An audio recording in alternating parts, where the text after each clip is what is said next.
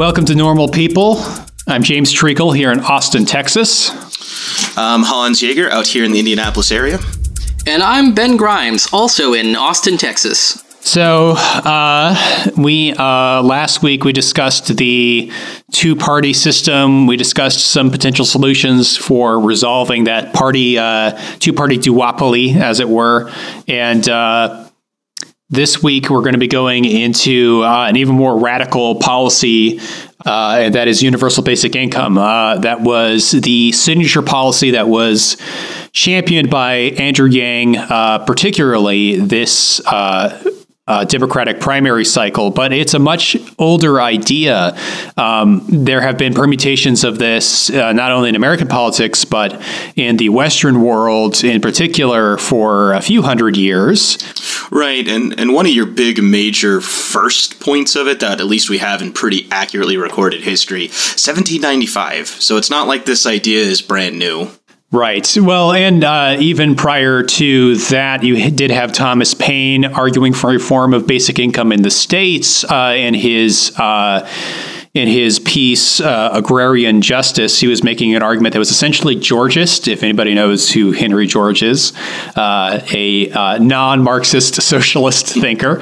Uh, the idea of having the land enclosure be compensated for. In other words, the earth used to be free and belonged to everybody, at least in theory. And then as private interests and governments alike began to capture land, it was no longer longer the property of every human being. So a form of basic income from this perspective would be basically reparations for land enclosure. Like, oh, we're sorry that we took away your free access to be able to just wander into this field and pick our berries, but we're going to give you compensation in the form of money or what have you for that land enclosure. So that was the idea of agrarian justice. And we see in modern forms of universal basic income uh, proposals, in particular, Andrew Yang's, you have this idea of of a uh, of data having value. In other words, the data that is captured by Amazon, Google, Apple, et al.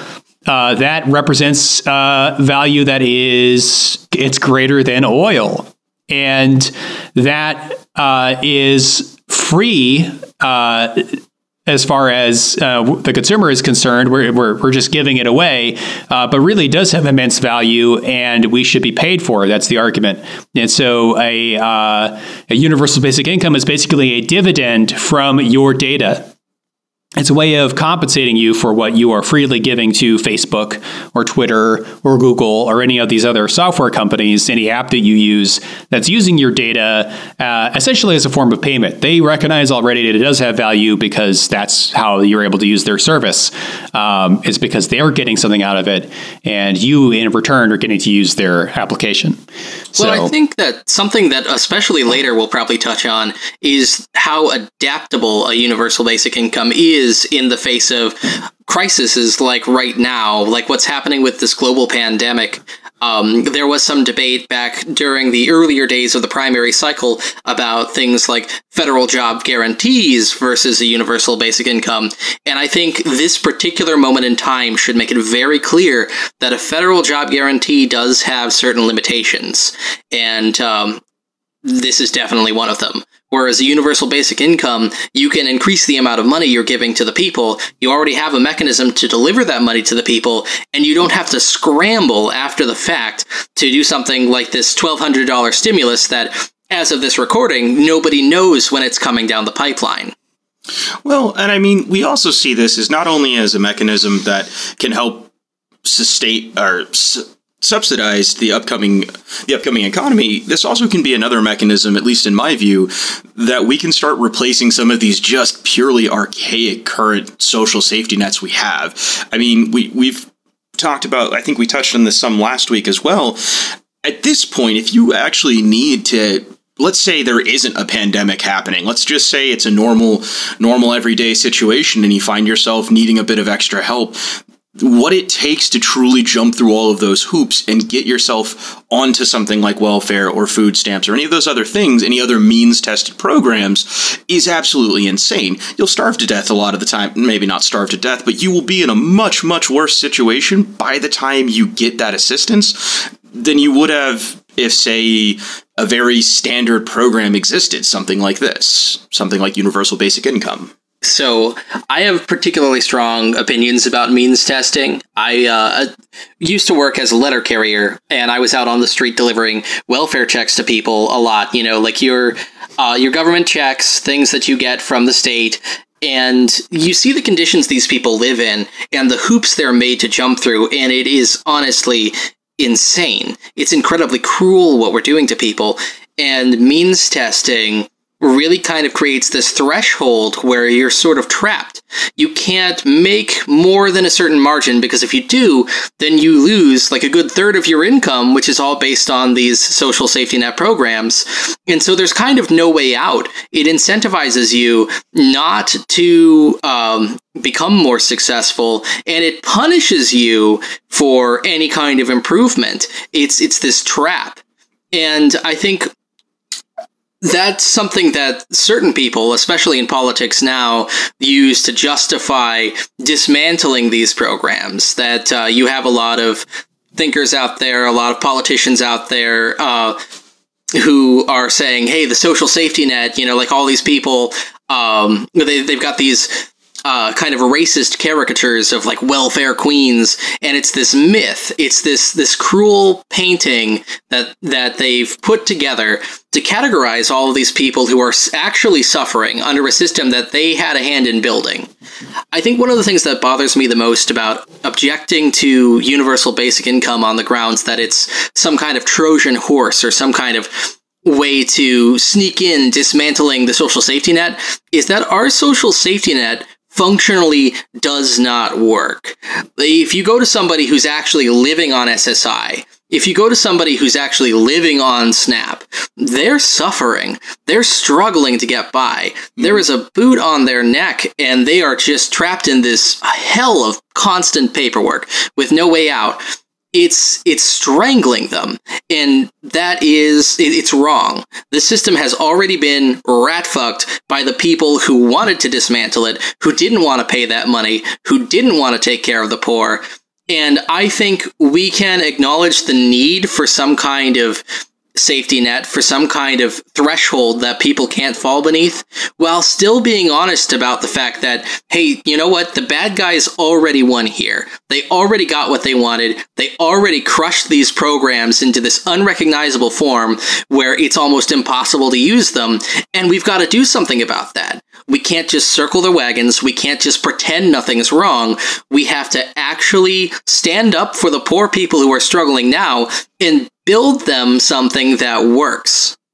So I tend to agree with you on a lot of points there. I mean, I definitely can say that eh, from from my fairly limited experience on these kinds of things, I've really only I've essentially only ever had to try and rely on any sort of uh, social safety net program once in my life, and I'm I'm very lucky for having having been able to manage without anything like that. However, the one time that I was applying, by the time I even got through the process, I was already then employed again and had already started receiving paychecks again and was denied at that point, not based on the fact that I currently had a job and had income again. I was denied on the fact that my old job had decided to pay out vacation pay to me. So therefore, well, you got 20 hours of vacation pay. That's fine. That's all you need to survive for the next couple of months. And it's just, it's an insane thought that you're telling me that simply because I was laid off in a position where they shut down my entire division at this company I used to work for, I get laid off for that, and now all of a sudden, well, sorry, it's your fault that you don't have a job anymore. Uh, that's uh, that's an absolute insane idea to me. There's nothing about that that makes sense. And again, I was lucky enough to move on and find myself in a better position, but there are so many other people where that isn't what happens to them say their job is automated away what what at that point what are you supposed to do?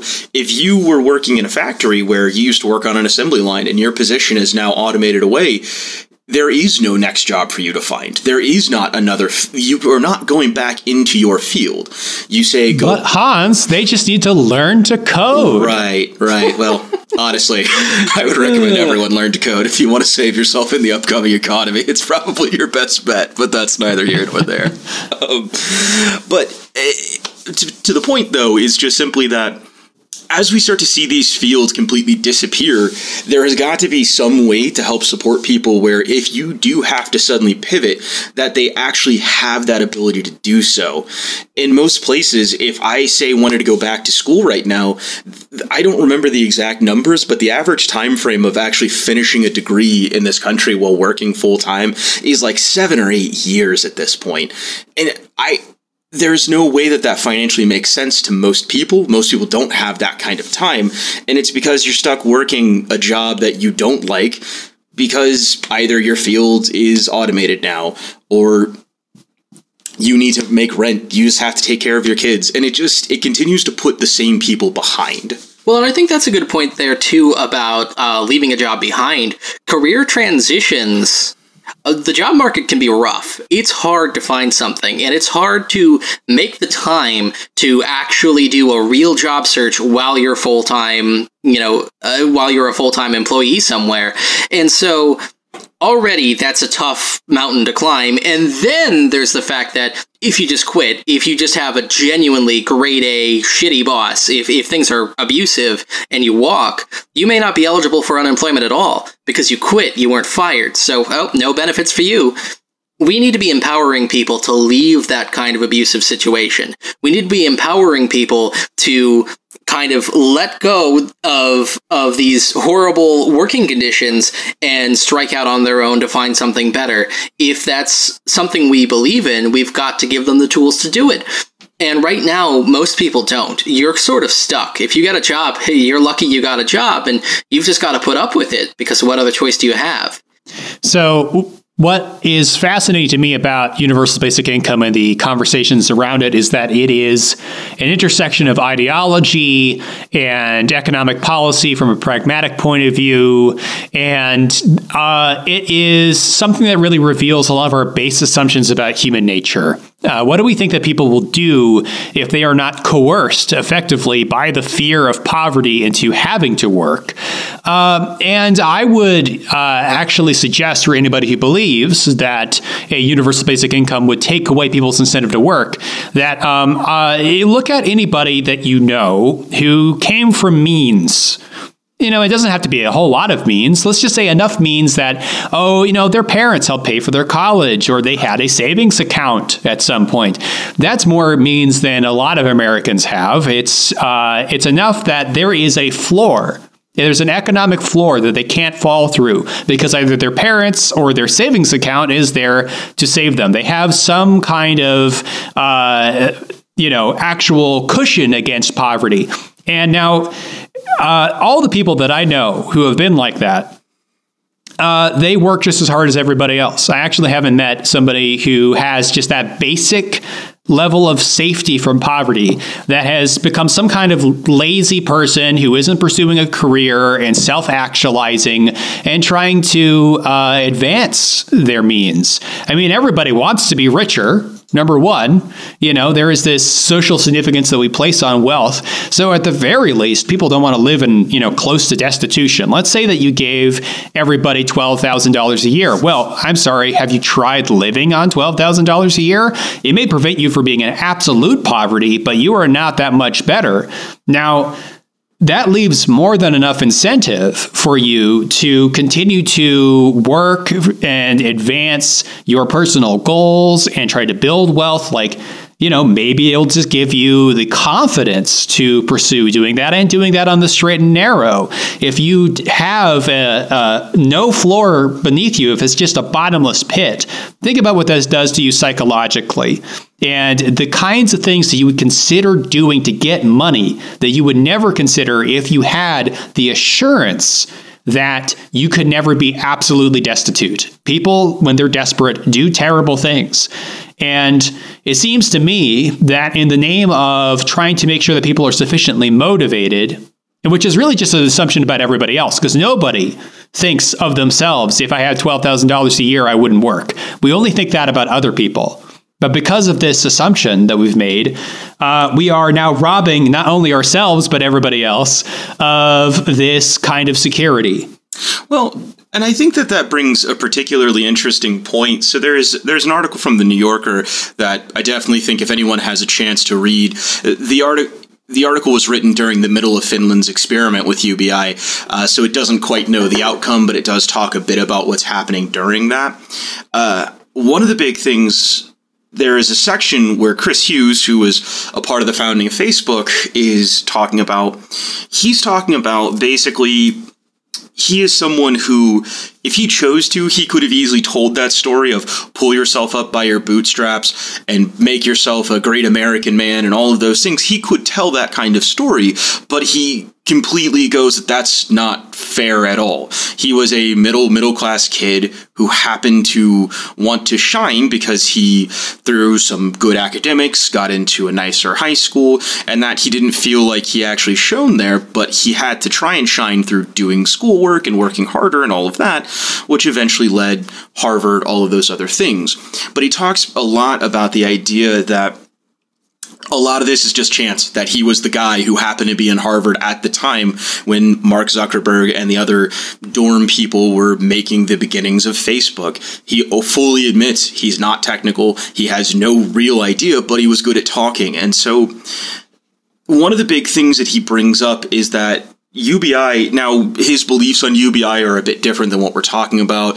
That there are still somewhat of a, not necessarily a means test, but there is a cap to how much you can make before you stop receiving it. That cap is a lot higher than what most people would say when they start talking about truly means tested um, uh, UBI and things like that. But I think one of the most interesting points that he has to say is that essentially kids that uh, come from actual wealth and kids that come from an affluent place where their parents have money and things like that, it is their actual, as he puts it, their crucial asset is not actually wealth or money. The crucial asset is actually choice. With that money that they have in hand, they now have the ability to go explore whatever it is that they would like to do. Because with that kind of choice, they now have to say, you know what? I now have the ability to go start a business if that's what I want to do because I don't have to worry about suddenly not paying my rent tomorrow. I don't have to worry about not feeding my kids or if I want to go back to college because my current field isn't working for me. Whatever that may be, truly, at least to me, that makes the most sense about UBI.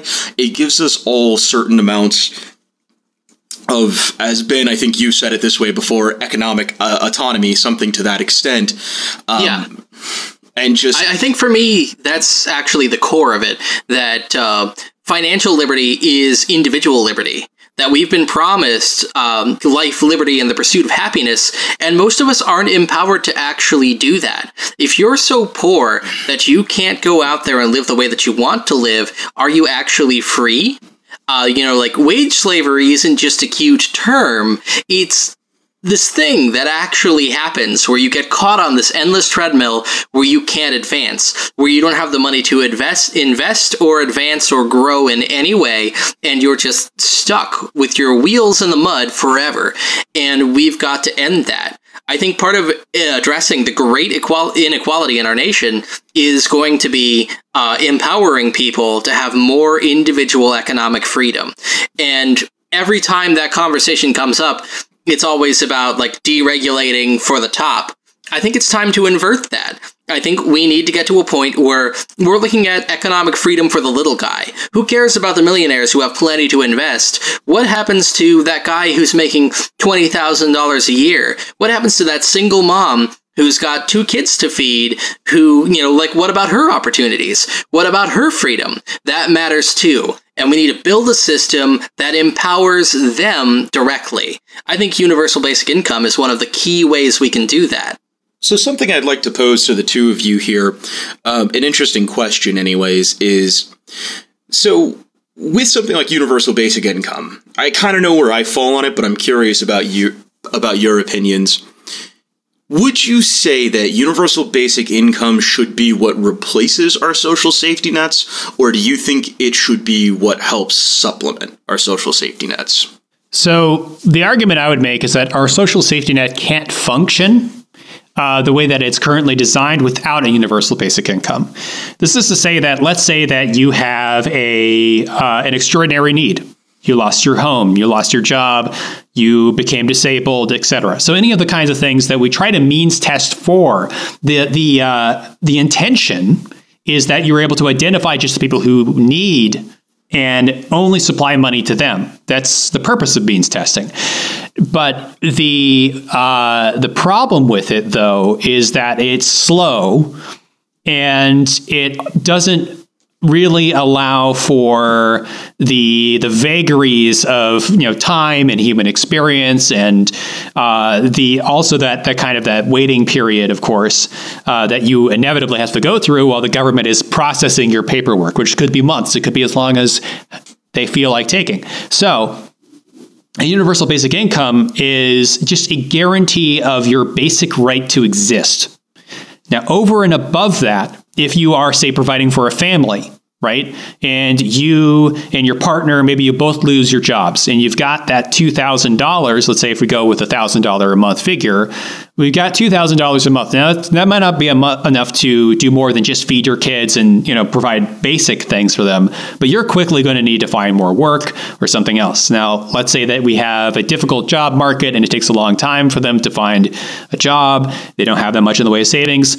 I do think that there should be programs out there that assist families in that kind of scenario. There could be child, you know, tax credit programs, uh, unemployment programs, uh, whatever you know, kind of potpourri of programs you want to put together. But if you don't have a basic floor, that yawning pit uh, represents an existential threat to people.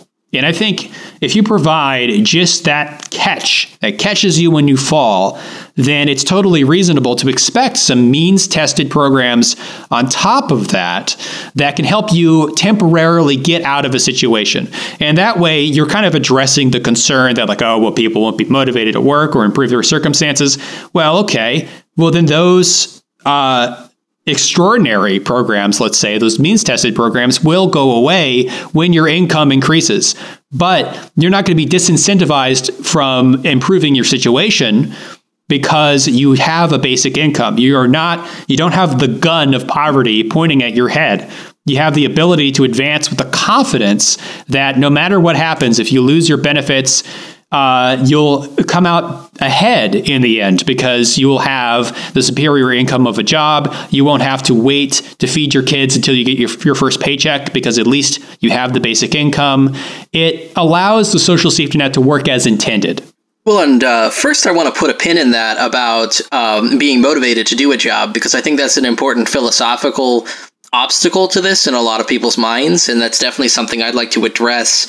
But oh, very um, much agreed. Getting yeah. into the terminology of the social safety net itself, conceptually, it's a net. It's there to catch you when you fall. It's like life is this trapeze act, and if for whatever reason you fall off the tightrope, that net should be there to catch you. The purpose is to have a socioeconomic floor that you cannot possibly sink below.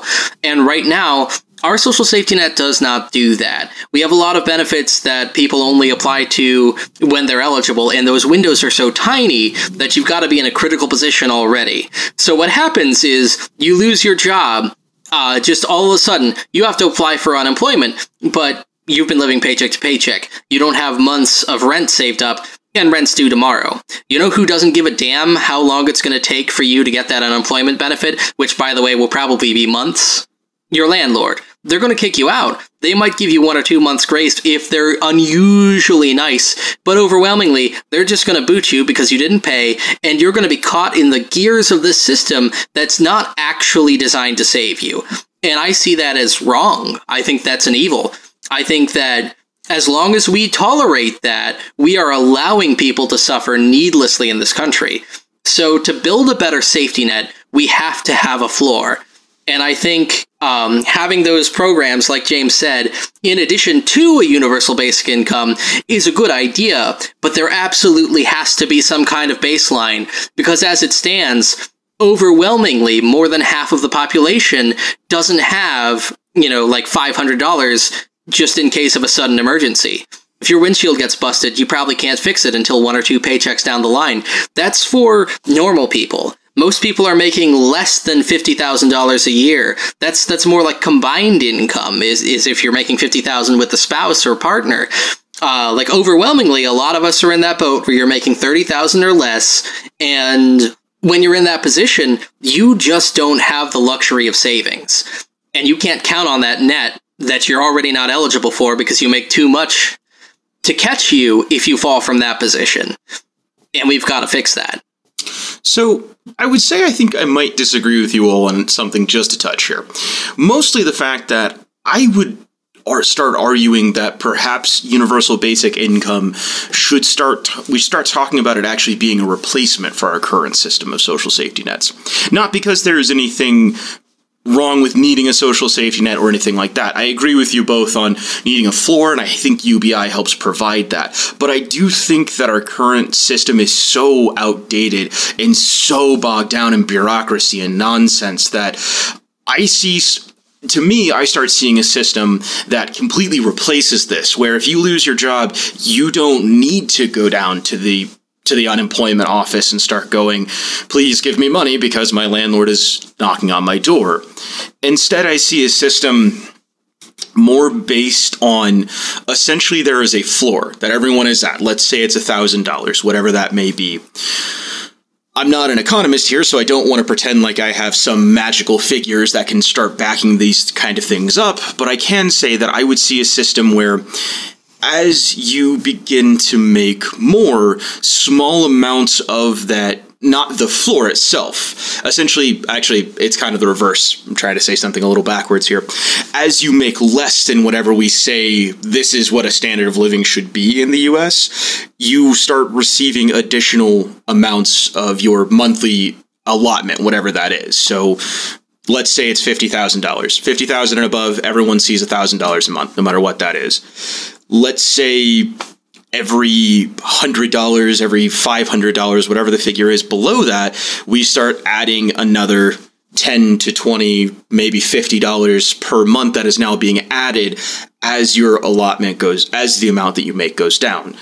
To me so they graduated uh, negative income tax. Basically that's kind of the idea that i see where using something like that may actually allow us to truly actually just completely rid ourselves of our current broken social safety net that we have. Maybe it's not a perfect idea, but I think it's I think it's an idea worth exploring anyways. Yeah, and I think that's a, a reasonable conversation to have. There are a lot of ways to approach this. Like I think right now the important thing at this moment in time is that the door has been opened to the concept of universal basic income in a way that it kind of wasn't before. It's quickly been elevated from this fringe idea up through the primary cycle into this specific moment in time where now you have proposals from other prominent politicians like Maxine Waters or Bernie Sanders that also include uh, a UBI. And to an extent, don't get me wrong, like I do think we want to optimize it. We want to find the best way we can do it. But uh, right now, I kind of care more about us having it than not. Like, I think sure. we need to get into a position where we start to put that apparatus in place because what we have for now is failing us. It's failing the most destitute amongst us, and we've got to do something yesterday. Right. I agree with that. And I think this is, uh, is something that um, as people push for this, since there's now a there's a new kind of political movement that's been generated out of this cycle that is trying to uh, you know, reach the goal of universal basic income is to not let the perfect be the enemy of the good. This is something that we've seen with a lot of uh, left-leaning policy uh, negotiations. Let's put it that way, in which the the you know the goal it stands in the way of a kind of you know moderate approach of, of a stepping stone approach to attaining that policy. And I think uh, since basically we're talking about a national form of universal universal basic income, it doesn't have to be immediately uh, accomplished at the federal level. Um, this is one of those things that could potentially be done in some form or another by cities, by states that have the means to do it uh, in some form or fashion. And it doesn't have to uh, be this, you know, a perfect unconditional, perfect universal program in order to build a base of support as people begin to realize that uh, number one, the state can actually afford it because the money is just going right back into the economy because we have a consumer based economy and you put money into the hands of consumers and they're going to spend it, uh, that uh, not only can it be afforded, but it's not going to take away people's incentive to work. It's not going to lower their quality of life. It's not going to create, you know, quote unquote welfare queens. It is instead going to be something that, uh, as people get more and more accustomed to the idea of a supplemental form of income that is universal in some way, it will destigmatize it in a way that the social safety net currently it's impossible to destigmatize because it is so attached to uh, all these negative uh, views of the poor, the way that poor people use that money, uh, the way that people are penalized for using that money. Uh, there's a lot of fear and terror that is uh, just yeah, that's wrapped up in our uh, our, our, welfare system as it currently exists. Universal basic income has the potential to be the rare, uh, universally positive uh, and, and well received kind of government program because it's so anti bureaucratic by design. And we've already seen universal popularity for this kind of program in places like Alaska, where they have the permanent fund, which is an oil dividend that's paid out yearly to every uh, adult citizen. I believe it, there might actually be a child credit of this too. I don't recall, uh, but it is you know it's not a full basic income. It's only about you know two grand a year, but that makes a significant difference. And there is a permanent fund day that uh, is uh, every year when people receive their checks, they go out and they spend it. Uh, and that's good for the economy. Businesses know it's coming and they plan accordingly. They lower their prices and people come into the door and they spend that money. If we knew that there was going to be $1,000 a month in every American's hands, or in every you know resident of every uh, of a certain state's hands. Uh, think about what that would do for that that economy and how people would be eager, businesses would be eager, rushing to the front of the line to try to capture that income coming in, and this this will help. Uh, make the economy more resilient. It'll help uh, not only a personal level, but I think on on a you know if we're talking about growing GDP, if that's one of our major goals is trying to make the country wealthier, universal basic income is something that will help make the economy more dynamic because you have more players in the game. So to kind of further your point there about what it looks like and what kind of effects some sort of UBI can have on local economies, whether that be just county, state wise, anything like that. So, in the same New Yorker article, there's a portion where they're talking about um, someone who was uh, doing a study on a small village in Kenya where they had been essentially they'd been given a UBI. It was a pilot program. Uh, called GiveDirectly. If you all, if anyone out there wants to look into that, uh, it's essentially Silicon Valley Fund. A lot of people there, uh, and they are giving money directly to a small village in Kenya. And essentially what they saw was like within a very small amount of time, this village went from what they called, uh, let me find the word for it, a, uh, open defecation model is the official term for that.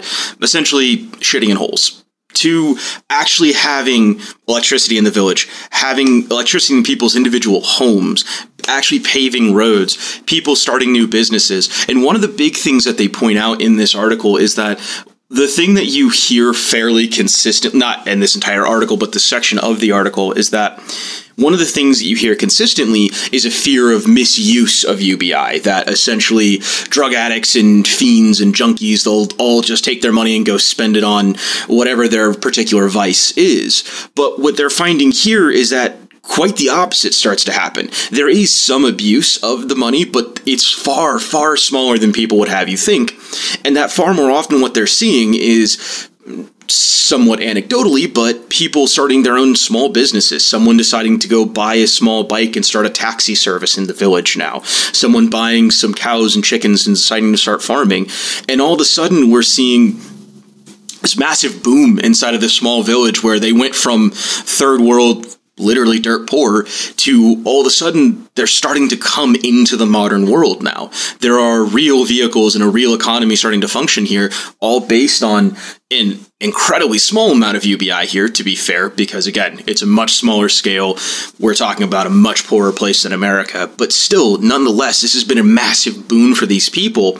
And right now, the plan is that it's going to continue until 2028. I, to me, it seems like it's going to be one of our truly first long term studies of what UBI can do. But here within at least when this article was written in 2018, a few years into the program, it's been a massive boom for them. Well, I think this really touches on that point I wanted to get back to. To kind of pull the pin out of that uh, from earlier, I think there is this ideological opposition to universal basic income, and it's really based on this fear that people won't be somehow motivated to work. We're weirdly obsessed with what the poor do with their money in this country. It's wild how we will go out of our way to police like some single mother trying to shop for her kids and like is she buying the right stuff? Is it okay that she has the junk food? And you know, we we just rigidly police what they're allowed to do, but we don't really give a shit what that guy with 12 yachts does. Like his money is his money and it's his his problem. He earned it, right? That, that that's the thinking. So I think there is this fear that if we give everybody money, are they going to use it to do the right things? What if everybody's just going to slack off? And I think to, to be a little bit less um, reductive here, because I do I do take that seriously. I think that is uh, kind of the uglier side of it. That there is this. Uh, that's that's kind of the naked id of this fear. Um, but on the other end of it, the more measured response is a well, you know, like we have a lot of jobs that people don't want to do, jobs like sanitation, jobs like food services that are less pleasant, that are less rewarding, that are are things that are you know looked down on a bit and how do we incentivize people to give us these services that we like and or need um, when people don't actually have to do those jobs because everybody's more free. And uh, I think on the one hand, we should be automating as many of those jobs away as we can. Uh, like, I'm old enough that I remember back when the leftist meme was fully automated luxury gay space communism. And it's like everybody's forgotten that now. Like, we had a candidate run on, hey, automation is coming, and everybody sort of poo pooed it. Like, it's this, oh, no, no, you see, what really makes you valuable is your labor. And yes, you should be compensated for the labor you do. And yes, people are getting screwed over and that's wrong and we've got to fix it. But ideally, we need to be moving towards a society where you know what? Like we aren't defined by what we can give. We're valuable because we're people. We're valuable because we were born, because we're here, because you're you. That's all you need. And on top of that, what you choose to work on, that's extra. Uh, I think there are ways to incentivize that kind of labor without uh, wringing our hands over whether or not, like, UBI will destroy the food service industry. Right. It's called higher wages. Right. Uh, that's how you incentivize people to work for you know jobs that are dangerous or jobs that uh, aren't sexy or jobs that are stressful. Is that you actually compensate them for their labor? Oh yeah. And that that that is the real fear. Is that oh no, if we can't coerce people into taking these shitty jobs, who's going to do them? Oh oh, I'm sorry, Mr. Multimillionaire. Uh, you don't want to be a janitor? Oh, really? Oh, because it sucks. Well, maybe you should fucking pay them. Honestly, this this is the solution, right? So, is that it, for any one of these jobs that has uh, negative stigma attached to it, or that is more stressful, we already know that they're not making enough money. I mean, if you're a teacher, if you're a registered nurse, you're already underpaid. So basic income would at least give us the ability to say no to shitty pay. It gives us the ability to negotiate in a way that we previously didn't. And I mean, if you're a leftist or just somebody who cares about fairness, you should be definitely pro basic income because this is how you're going to get your fair wages. This is how you're going to get compensation for people who are working these kinds of jobs. You can't negotiate if you don't have bargaining power, and money is power. And that's the other side of the coin, I think, with incentive, because it also empowers you to strike. Right now, one of the only tools that a lot of American workers have to get better working conditions, to get better pay, is the ability to unionize and strike, to push back in some way. And a lot of them aren't empowered to do that. Why don't we see as many strikes now uh, and I think part of it is that the way wages are, the way everybody's living paycheck to paycheck, the reality is if you strike and you lose, you're dead. That's it. It's game over. If Amazon just replaces you, you're back in the job market, and God knows how long it's going to take you to find another fucking job. So the fact of the matter is, a lot of people don't have the luxury And it is a luxury in this crazy upside down world we've created to actually band together and strike. We need to empower people to do that. We need to build this framework where people have the ability to push back and say, hey, you know what, boss? No. And uh, universal basic income does provide some kind of floor where you've got a little bit of a, a war trust at least. You've got a little bit of fallback where it's like, okay, you know what? I don't need this next paycheck or two. We can pick it. Let's get out there and do this. And it's so, vital people be allowed to do that if we're going to get anything done. So, something to point out, though, something that I think is at least an important thing. You mentioned about how do we go about building this framework and that we need at least a framework here to actually empower people. Again, back to the concept of having choice, having economic autonomy. One thing that I also think is that in order for us to truly come to a UBI system that does make sense, we must take as many of the facts into account as we can, because no two no two societies are exactly alike. Hell, in a place like the U.S., where you go from one state to another and it's like a completely new place. Um, everyone functions in a little different way. The societies are a little bit different because you go and start looking at basically Finland's experiment. Again, some of this information coming from the BBC here on this one. We'll uh, we'll go ahead and post this link as well. Um, looking at what Finland ended up doing, they ended up doing essentially a, contr- a randomized trial, 2,000 um, 2,000 unemployed people were given UBI for two years. Um, at the end of two years, Finland decided not to continue forward with it. And the big question was was this a success or was this not? Finland basically says maybe. It depends on what your metric for success is when talking about did it actually encourage people who were unemployed to go become employed again?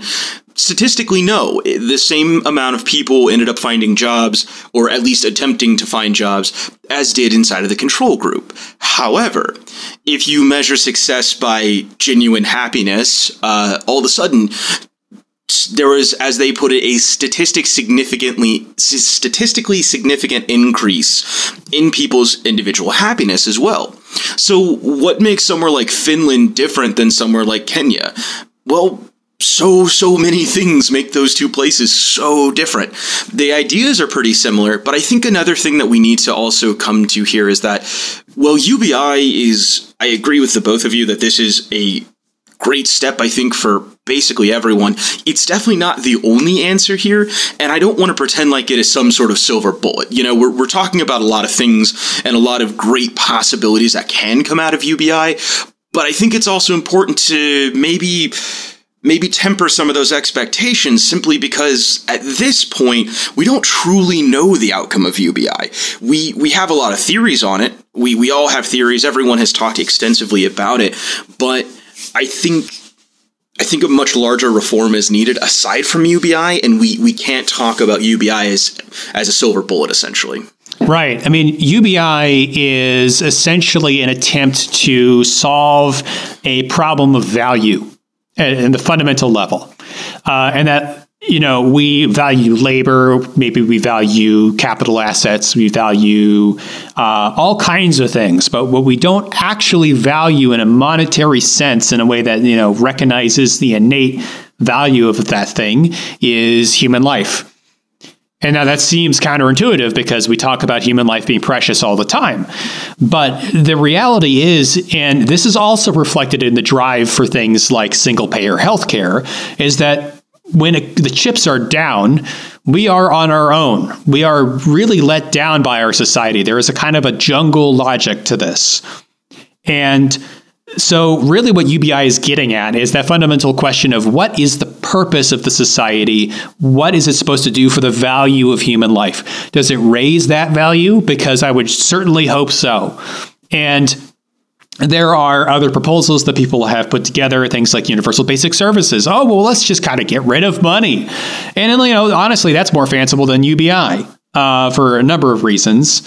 Uh, number one, you're never going to be able to get rid of markets. They just kind of uh, emerge out of people's you know tendency to barter, uh, and you know my evidence for that is all of human history. Right. And uh, and and uh, so I think UBI, even though it has this this uh, reputation as being a kind of a, I know it's a Silicon Valley thing because you have all these you know, mega nerds who are into it, these billionaires who have supported it, et cetera, and that it's it's a sort of futuristic, almost utopian kind of idea, or something that's highly technical. You know, it's in other words, it's looked at as being basically a kind of a, you know, it's a, it's a technocratic policy is the way that it's perceived now. Didn't always used to be that way. Obviously, you know, there are forms of UBI that have been around for centuries, but what UBI really is, though, is an ideological thing. I don't view UBI as being primarily about pragmatism, actually.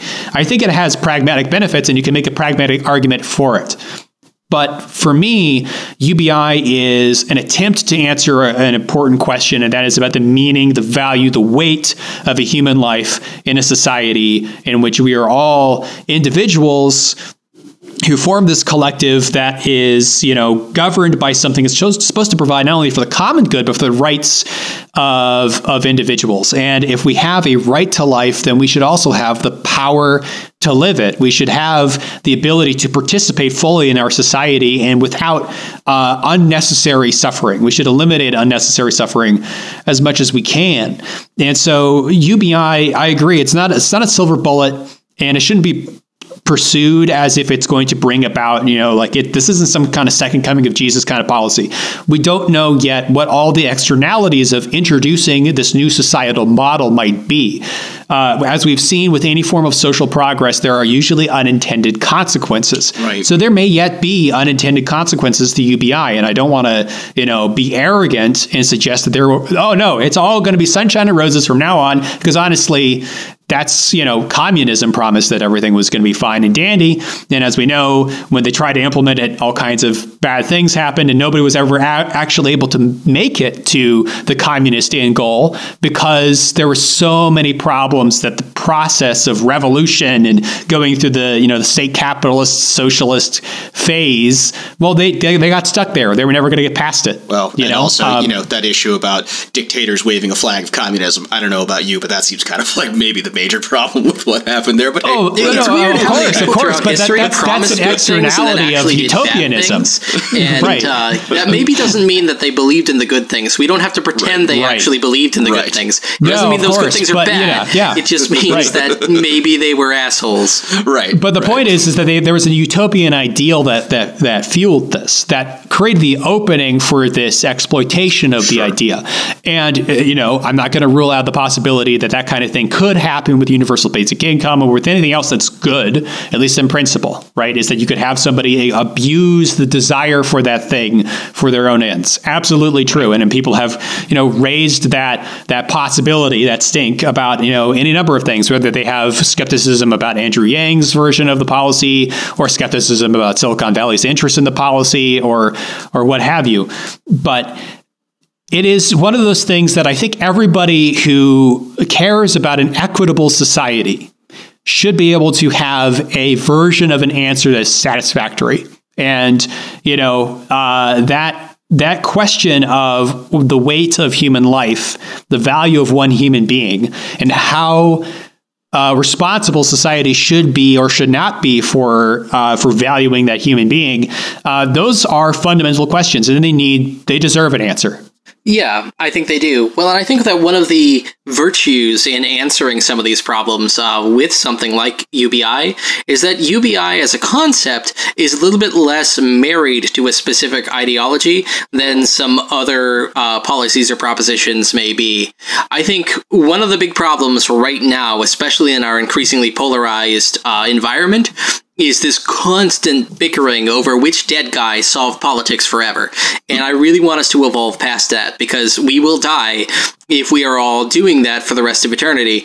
So, uh, to kind of get to a point where we are implementing ideas like UBI, it's nice that this is something that you can kind of argue it from all these different angles. You can kind of um, show how it appeals to people from various different groups and that's something we can use and i think it's important to use that to, to kind of put my lefty cap on here for a moment, I think there's this modern obsession with theory, and that actually scares the shit out of me. And it largely does because theory is only valuable insofar as we are able to transform it into newer and better theories. Right. Actually, the moment theory calcifies, it becomes dogma, and dogma is a death sentence. And we're in a position right now where we have this, um, again, this endless bickering about how we do things, about how we're going to approach things. And our world is rapidly changing. We need responses um, that can adapt with it. We need uh, to find a way to make a more equal society that empowers everybody. And we can't just fixate on what worked 700 years ago, or 300 years ago, or 100 years ago. We need to figure out what works now.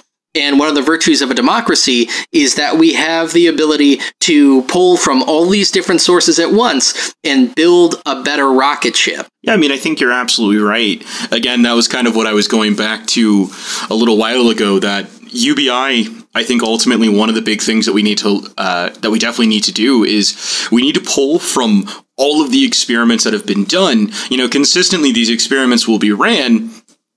You see some far more um, far more beneficial and far more successful than others, but we need to figure out why some of these were successful and why these were not, and combine all of these ideas into the best possible solution, the best possible UBI for everyone.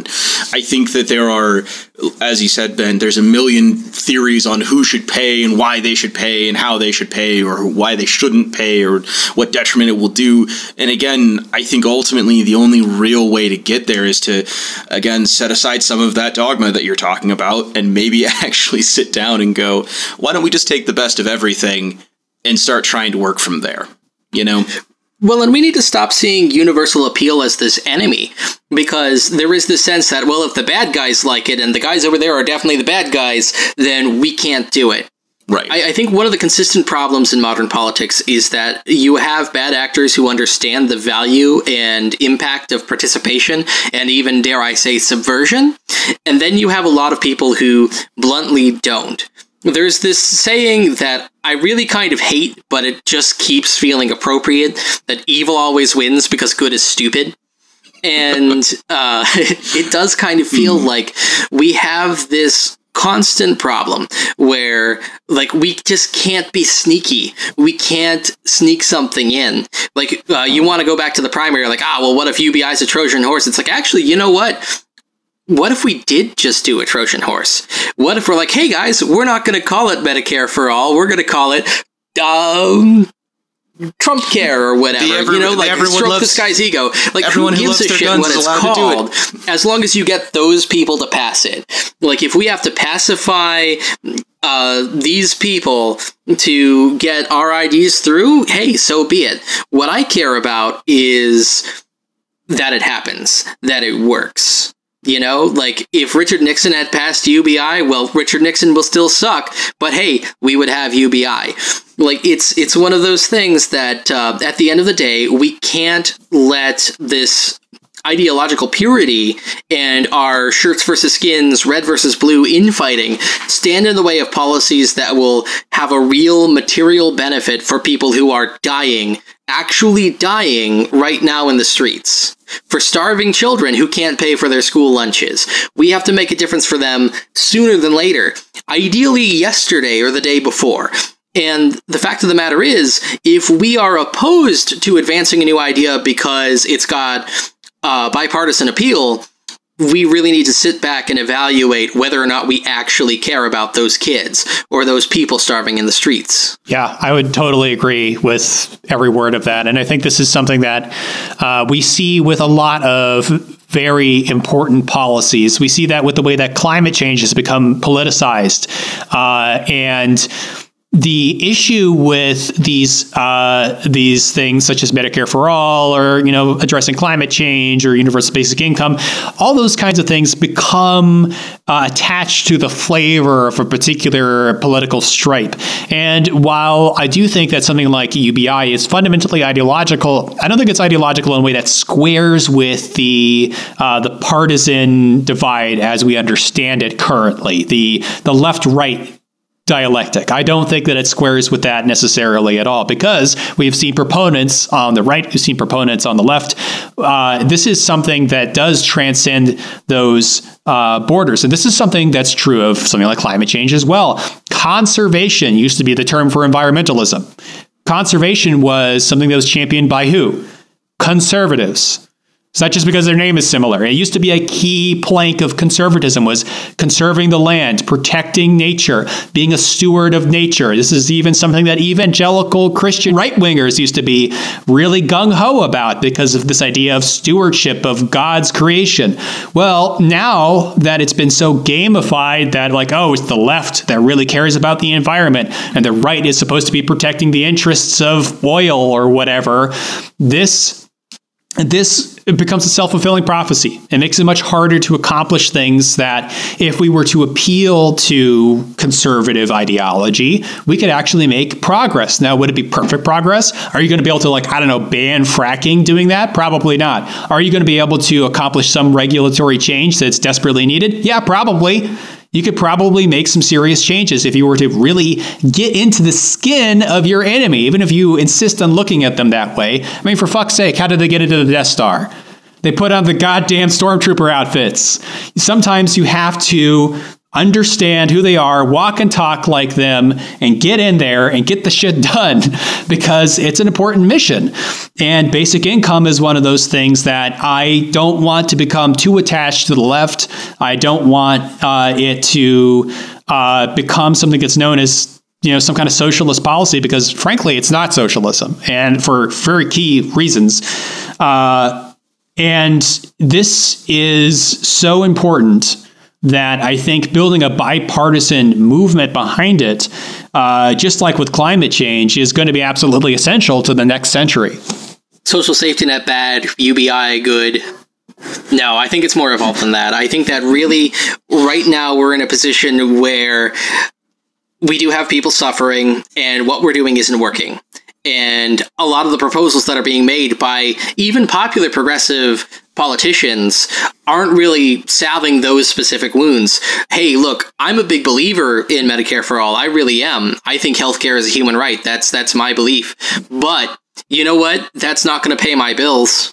That's not going to help little Timmy pay for his school lunches. It's not going to do that. We need it. And yeah, that's great. And it's not a zero sum game. We shouldn't have to choose between them. But the fact of the matter is, we need a floor now for these people because there are so many people suffering in poverty and that middle class isn't disappearing. It's been gone for a long time. It's time we woke up and smelled the roses and realized that the reality of the matter is most of us are a paycheck, even a heartbeat away from the streets. We've got to fix that. And we need real action in that direction. And I see universal basic income as a major step there. I think for me, that should be a core policy of any progressive policy uh, platform going forward. So, right now, because of the coronavirus pandemic, we are looking down the barrel of 32% unemployment. This is the uh, estimate that the uh, federal government has come up with in recent days. That is 47 million Americans unemployed. Now, of the number of those jobs that have been lost due to this pandemic, which is going to be an ongoing problem for months, how many of those jobs are actually going to return? 10 million? 20? 30? We don't know. I mean, I think, you know, more than half is optimistic because we're going to see a lot of jobs that were eliminated that suddenly won't seem so essential anymore. We're going to see a lot of reshuffling towards larger corporations because small businesses will cease to exist. We're going to see uh, local harmed uh, in favor of national. We're going to see uh, a grand reshuffling of the economy. And now, more than any time in recent history, we need to be thinking big about what we can do to uh, ensure the future of the economy for every single person. We need to go as big as fucking possible. And UBI is as big as it gets, it's universal. We need these kinds of solutions. Now, UBI is not going to bring jobs back. We're still going to need to figure that out. But it will create resilience and it will distribute that to every single American adult. So, in my mind, the battle for UBI is just begun, and it is going to become even more relevant in the months and years to come. And I I'm going to be using this platform and whatever other platforms I can get to uh, scream from the rooftops about this because uh, there's a train coming down the tracks, everybody, and right now we're tied to it.